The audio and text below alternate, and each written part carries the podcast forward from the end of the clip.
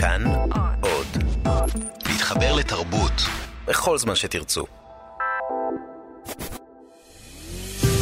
70 שנה, 70 ספרים. סדרת הסכתים על הספרים האהובים והמשפיעים מאז קום המדינה. מגישות שירי לב-ארי וענת שרון בלייס. עשו, מאת מאיר שלו. בשבועיים שחלפו עד שהגיעו המשקפיים החדשים, הוסיפו אבא ואמא להתווכח והשתתקו כל אימת שהתקרבנו כמתחווי אוזן. יעקב, וסקו דה גמא של הראייה, חלם עליי עולם מחדש שיגלה לפניו, התרוצץ והתנבא בשמחה ובעליצות, ואילו אני התכנסתי לתוכי והכנתי עצמי לקראת פלישתו של אותו עולם אל תוך עיניי. איש משנינו לא שיער מה עתיד לקרות. משקפיים עלו הרבה כסף בימים ההם, והציוד החדש למאפייה כילה את כספם של הורינו. אבא, שמלכתחילה ראה במשקפיים פינוק מיותר, החליט לקנות רק זוג משקפיים אחד שישמש את שנינו. יעקב ועשו מתכוננים להרכיב את זוג המשקפיים הראשון שלהם, המשותף. עשו, שיהיה לסופר, יוותר עליהם במהרה, ויסתפק בדמיון. הפכתי קצת את התפקידים, כי בתנ"ך יעקב הוא השקרן, ובספר שלי עשו הוא השקרן, מי שממציא סיפורים. אה, יעקב הוא זה שחי את החיים המלאים והשלמים על כל סבלותיהם, אה, ועשו הוא חי את החיים הלא מחייבים של טיפול ספרותי במציאות. זו תופעה שאני מרגיש אותה תוך כדי כתיבה, שאני כותב על חקלאות אבל לא מאבד את האדמה, כותב על המאפייה אבל לא אופה לחם.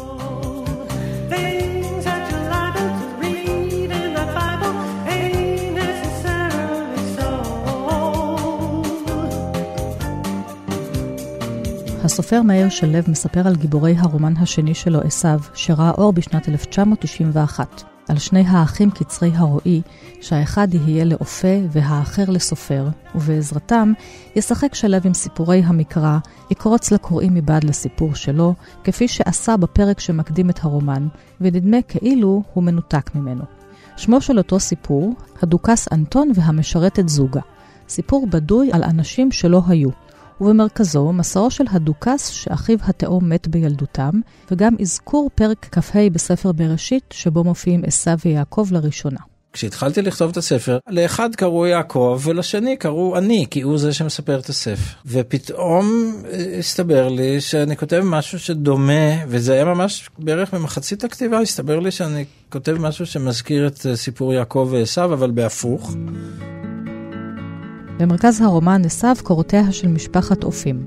האב אברהם ואשתו שרה, שהיא גיורת, ובניהם יעקב ועשו. שלו בחר לדלג על דור אחד, על יצחק ורבקה, וכבר במעשה זה חתר תחת הסדר התנ"כי. כך חלפו חמש שנים. כל לילה עפה יעקב 1,500 כיכרות לחם. לאה שכבה במיטת בנה ושום מאורעות אחרים לא הראו, פרט לחליפתו העקשנית של הזמן, וזו הייתה מתרחשת בין שמספרים עליה ובין שלא. אני חושבת ששלו עושה ברומן הזה מהלך מעניין מאוד של אמירה על עצם היכולת שלנו להאמין בסיפורים. בין אם הם מיתולוגיים או תנ"כיים או חלק מהציונות שעליה חונכנו, ובין אם הם סתם סיפורים של היומיום. חוקרת הספרות דוקטור סמדר שיפמן מציינת את הצורך שלנו בסיפורים מיתולוגיים, סביבם אנו בונים את תרבותנו וזהותנו. הטקסט הזה שואל מחדש כל הזמן מה ההבדל בין בדיה לריאליה, והאם יש הבדל ביניהם. אז אולי יעקב ועשו כלל לא היו. אולי סיפורי התנ"ך שיש מי שנשבעים עליהם בחייהם, על כל אות ואות בספר הספרים, אולי הם פשוט סיפורים, כמו הסיפור ששלו כתב. גם בשאלה הזאת עוסק הרומן, המספר על משפחה, אהבה ושכול, מראשית המאה ה-20 ועד לשנות ה-70. עכשיו, יש גם דמיון מסוים ביני ובין עשיו, לא דמיון חיצוני, ולא, אני לא מדבר על עשיו המקראי, אלא על, על, כי אני לא הייתי עוסק בציד בשום תנאי, אבל, אבל אה, בין, בין עשיו הספרותי שלי, שהוא איש ספר, וכל הסיפור על המשקפיים של, של ילדותו, שהוא מסרב להרכיב אותם, הוא גם סיפור אישי שלי. שלו הפך את הגיבור שלו מצייד לסופר. והקריאה בספרים במקום uh, מבטים חדים במציאות היא סיפור אישי שלי. Uh, הקשר המאוד חזק עם, עם האם המאוד מיוחדת. אה, אה, כל אלה, אימא שלי גם מתה במהלך, במשך, כשכתבתי את הספר הזה. כשגדלים יעקב ועשו, יורש יעקב את המאפייה וגם את אהובתו של עשו, לאה. הוא זה שמתחתן איתה, בעוד עשו בורח לאמריקה. לשניים נולדים שני ילדים, בנימין ורומי. בנימין נהרג בצבא, ולאה שוקעת באבל, מתרחקת מיעקב וישנה במיטתו של בנה המת. האירוע שבו הבן של יעקב, ששמו בנימין, אה, נהרג, אה, הוא אירוע דומה מאוד לאירוע שבו אני נפצעתי וארבעה חיילים אחרים נהרגו, שאגב היה אירוע של אש דו צדדית, מה שנקרא. פגשתי אז כמה זוגות של אה, הורים, הורים שכולים ושוחחתי איתם על כמה דברים. גם בתוך המשפחה לצערי יש לנו כמה כאלה. ויעקב במסגרת, זה, זה חלק מהעמידה שלו מול התנור, מול האש, מול, מול החום, להבדיל מעשו שכותב הלחם, הוא אופה את הלחם והוא זה שאשתו נוטשת אותו בעצם ו, ו, ו, ונפרדת ממנו לא מעשית, אבל נפשית. חמש שנים חלפו והתאווה לילד הלכה וטפחה בקרביו של יעקב. ולבסוף התחיל גופו רועד כי כבר התמלא לבלי אכיל. עתה ידע שרצונו וגורלו נושאים אותו לקראת מעשה שכמותו עוד לא עשה, ורק לאות המתין שיאמר לו כי עתה היום. ואז יעקב כופה עצמו על לאה כדי שתוליד לו ילד חדש. בבוקר, לאחר ששלח את הלחם, כבר דפק בו גופו כל כך, עד שוויתר על ארוחתו והלך להשיב את נפשו במקלחת. שעה ארוכה עמד תחת זרם המים, התרחץ והיטהר, חפף את ראשו, התגלח יפה יפה, חרש חרש עבר את המסדרון ונכנס לחדרה של לאה. אוויר דחוס של מאורה שרר כאן. דרכו של הצער לדחוק מן הגוף משקעים שנותנים ריחם, דוק שקוף של זיעה, עגלי דמעות, כורים של ריר. יעקב שכב מאחורי גבה של אשתו, לא ליטף, לא לש ולא נשק, הוא הפשיל את כותונתה, נצמד וחיכך עצמו בתנומת עגבותיה, עד שנזכר בשרו ונדרך כנגד עירומה. לאה לא חשה בו ולא שינתה את קצב נשימתה. ויעקב שחייו לימדוהו כי אין הזמן שב על עקבותיו, וגם בניסים אחרים לא האמין, תחב את כפו אל בין ברכיה והרחיקן בתוקף זו מזו. ערוותה, שכוחה ומנומנמת, הייתה חמה, אבל יבשה ורופסת כתלולית של חול. יעקב אסף רוק מלוא פיו, הגיר אותו אל כה אצבעותיו ולכלך אותה היטב היטב. לאה לא נעה ולא זעה, אבל בשרה שב לחיים, הנצת על עליו, נענה בריחו הכבד והטוב. מר ונחוש היה יעקב, רק ארבע או חמש פעמים חתר בה, וכבר הריק את זרעו אל תוגת תהומיה. מיכאל הוא כבר ילד אחר לגמרי. אם את בנימין המת האב והאם לא מצליחים לשכוח, הרי את מיכאל הם לא מצליחים לזכור. זה מום כזה שהוא נולד איתו, ויש לו גם מום אחר. בעניין מיכאל המאפיין הכי מהותי מבחינתי זה שהוא לא מרגיש כאבים.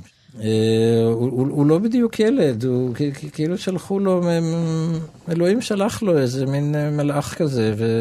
ו, ו גם לא כך ברור מה קרה לו, אם הוא נעלם, אם הוא מת, אם הוא חי. זאת אומרת, מבחינתי הוא חי, אבל אני יודע שהרבה קוראים שואלים מה, מה, מה בדיוק הנפילה הזאת שלו מהשמיים. אחד מהביטויים של המשחק של שלו בסיפורים ובנרטיבים מופיע כבר בהתחלה, משום שהסיפור על הדוכס הוא בעצם סיפור על שני אחים, על קנאה מסוימת ביניהם, על אימא שמסתגרת בבית ברגע שאחד מהאחים מת, מה שיקרה הרבה יותר מאוחר ללאה.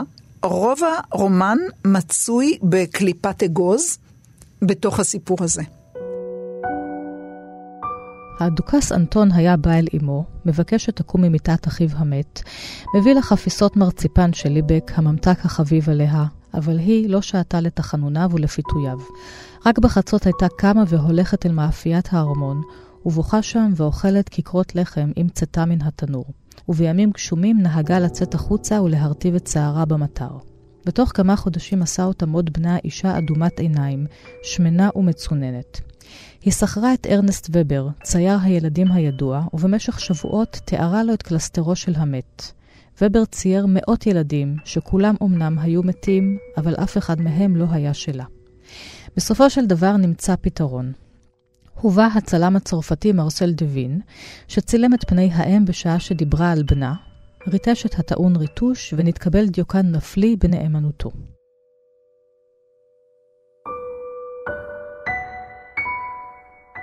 שורות אלה, מאותו פרק המקדים את הרומן, טומנות בחובן מפתח להבנת היצירה.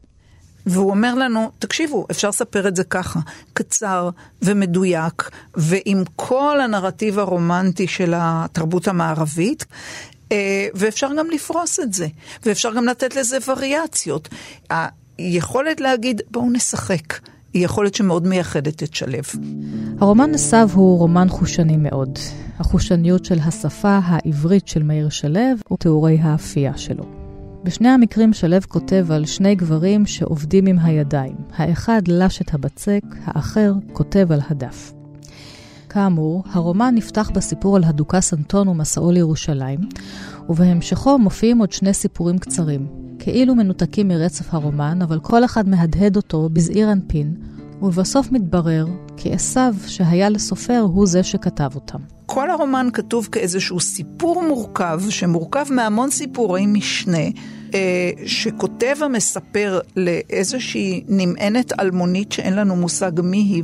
שחלקם מומצאים וחלקם בדויים, וזה גם נאמר במפורש. סיפור בדוי על אנשים אמיתיים יש שם פתאום באמצע, או סיפור אמיתי על אנשים שלא היו ולא נבראו, או סיפורים מתוך חייו של המספר שאני נוטה להטיל בהם ספק. לאט לאט מתברר כי הבת רומי, שהפכה אף היא לאדם יוצר, לצלמת, היא כנראה הנמענת של עשיו, והוא כותב אליה ממקום מושבו בגלות. קשר של גילוי עריות מסוג מסוים, זאת אומרת, זה דוד ואחיינית שיש ביניהם רומן. הטקסט עשיו לדעתי עוסק כמעט במפורש בספרות, במיתולוגיה, ביכולת שלנו לספר ולהמציא ובאושר שיש ביכולת הזו, בזיקוקי הדינור האינסופיים שאפשר להרים לאוויר אה, באמצעות המצאת סיפורים. ובעובדה שכל הדברים האלה הם בסופו של דבר רק סיפור. כאמור, לרומן הזה שבמרכזו גיבור כותב, יש גם צד נוסף, והוא העיסוק במהי כתיבה. מהי כתיבה מראשית ימיה. כל התפיסה שלנו את ה... מאיפה דברים באים, מבוססת על סיפורי התנ"ך. בוודאי תפיסה ישראלית, אה, אה, יהודית, של המקום שלנו פה בארץ הזו וכדומה. והוא משחק בין הכרה בכך שזאת התשתית, כי בלי להכיר את הסיפורים של אברהם ויעקב ועשו אי אפשר להבין את הספר, לבין מס... ה... ה... הידיעה שאפשר גם לשחק בתשתית.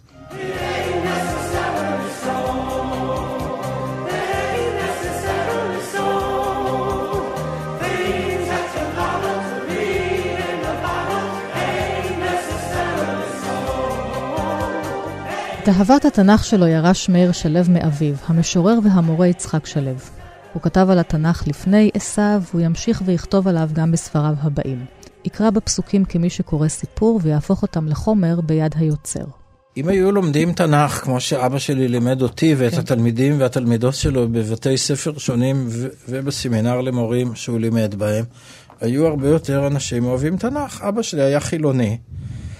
הוא לימד את התנ"ך באופן ספרותי, פוליטי, היסטורי, הוא כמובן לא התכחש לצד הדתי שלו והמוסרי והרוחני, אבל, אבל הוא לא שלל את, ה, את הצדדים הספרותיים היפהפיים שלו.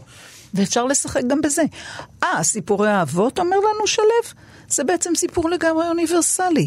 על תחרות בין אחים, יעקב ועשו, על uh, אהבה גדולה של אישה לבעלה, ובעלה לא בהכרח מחזיר לה את אותה אהבה, על אסירות תודה, על מהי אהבה, על התמסרות, על מרד בהתמסרות, כמו שכששרה, אמו של עשיו, לוקחת את המשפחה שלה ומבריחה אותה מירושלים, לא רוצה להתמסר. ברומן מופיע קטע משעשע העוסק במשקפיים של זוג התאומים. זוג המשקפיים האחד שלנו, במסגרת עגולה של פלדה, קיבלנו חודש אחר כך. הוא משמש את הסופר כדי לאפיין כל אחד מן האחים, זה שרוצה אותם כל הזמן, לעומת זה שמסרב להם, ובוחר בדמיון. יעקב, כאילו החלטנו כך מראש, הרכיב אותה מיד על אפו, ופרץ החוצה כמנצח. הילדים כינו אותו אבו ארבע ומשקף עופר, אבל הוא לא נתן את דעתו עליהם, כשם שלא נתן את דעתו עליי, שנותרתי מרוצה בתוך הבית. אבן נגולה מעל ליבי, כשהתברר לי שהורינו אינם מתערבים בחלוקה שאנו מתחלקים במשקפינו. את מרבית השבועות הבאים הקדיש אחי ללימוד מחודש של העולם. ליד כל חפץ עמד, הסיר את המשקפיים ושב והרכיבם, וכך השווה את המראה המטושטש והמוכר לחדש, החד והזר. התלוויתי אליו כשלמד את הדרך מן הבית לבית הספר ובחזרה. הוא קיפץ והתרוצץ סביבי, תיאר לפניי בהתלהבות את כל פרטיו החדשים של מסלול הליכתנו, שלגבי ידידי היו מיותרים לחלוטין, הציקו לעיניי בתובענותם, דרשו מהן תשומת לב מתמדת, התחרו בדמיון והוגיעו את המחשבה.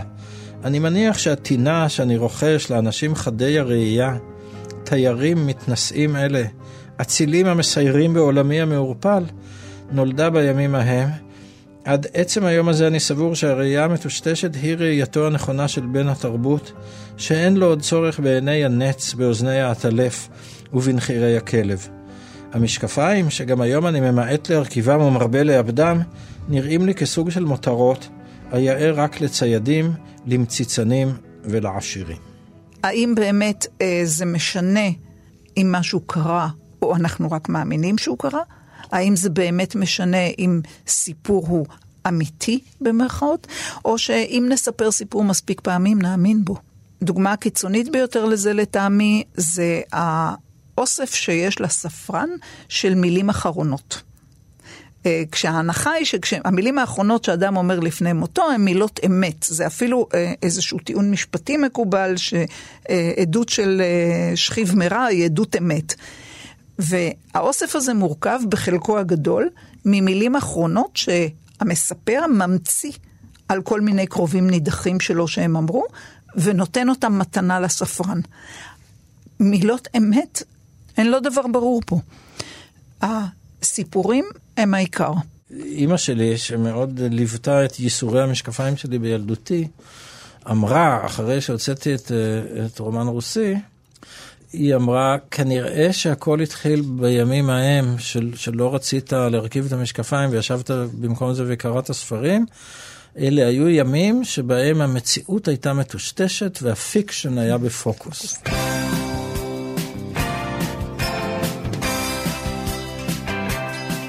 עד כאן התוכנית על הספר עשיו מאת מאיר שלו. באולפן ענת שרון בלייס, תודה לכם ולהתראות. אמר